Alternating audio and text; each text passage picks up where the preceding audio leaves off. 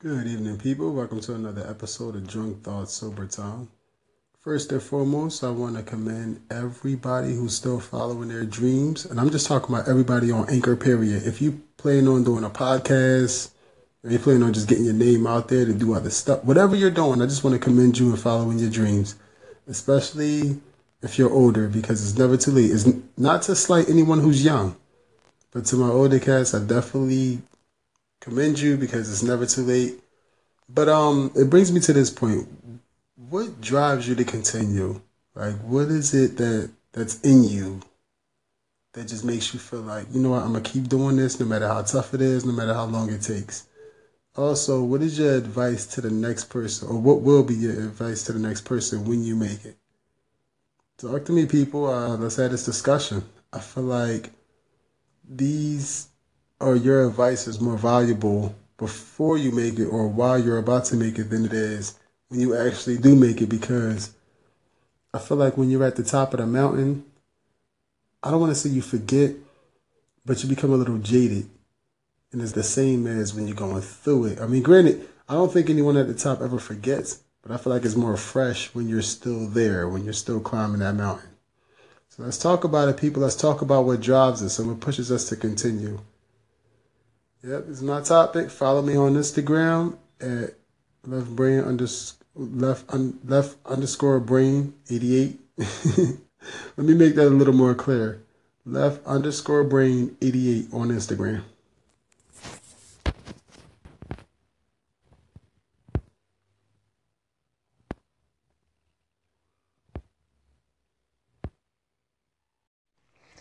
Hey, Joseph. Positive vibes here. Um, I'm not sure if my call in went in because I called, but I don't think it went through because my internet connection wasn't working that time. But uh, to your questions, first part for me, what keeps me going and drives me is just working on myself and seeing how far I've come with positive vibes five years ago that I started. And it started with me just taking it to heart that it was, I have to work on myself. I have to work on my mindset. And that's what I've been doing for the last five years and going. The second part to your question is just telling people, honestly, the, the main thing, there's so many things, but one main thing is you have to be yourself. You have to do it your way. You have to, whatever situation you're in, be you, right? But just be conscious of it, even if it's a small percentage of what, who you want to be as a person or what you want to achieve in life, your goals, and so on. Good evening, people. Welcome to another episode or segment of Drunk Thought Sober Tongue. Um, and I like to start this episode off by saying I'm inspired. I'm inspired by Diddy. I'm gonna tell you why I'm inspired by Diddy. The fact that as soon as the Carolina Panthers owner talked about selling the team, Diddy is hop, Diddy is on it. Um, now I'm not sure if he's going, if he actually is in in the process of buying the team. I'm not sure if he's serious, but the fact that he expressed that interest like that, Colin Kaepernick backing him up, has me really inspired and I'm really happy about the moves that could be made. Um, when I say black excellence, I am in no way, shape, or form pushing the agenda that black people are above everybody. I'm solely for the purpose of uplifting my own people because I am a black man. And I do know about oppression and I do know that the uh, scale is lopsided. But anyway, to get back on topic, um, I'm inspired and I like to surround myself with positivity and, and big dreamers, people who dream big, people who have big goals, people who never stop striving, and people who work hard daily.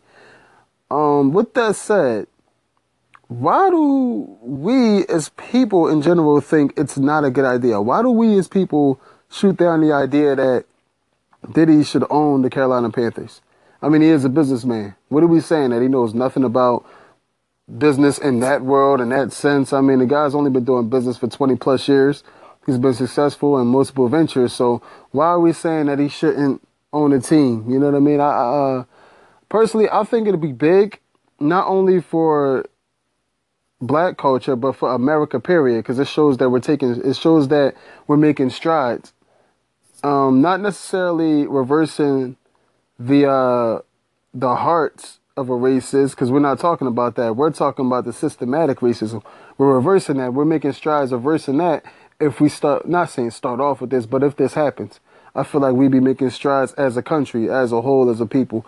Um, I think this is also big for specifically my community because where we from, these things don't happen.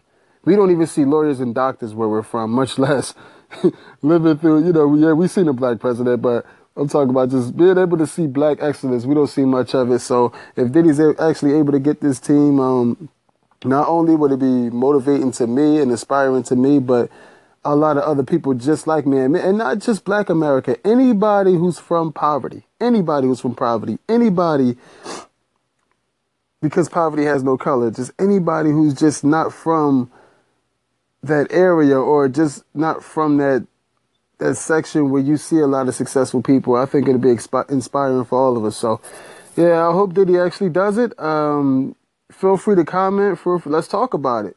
Give your give your point of view. I want to hear from everybody about this issue. Not even issue about about how big or small this might be. Do you think it's a bad idea? Do you think just I don't know, just just share your, share your opinion on it.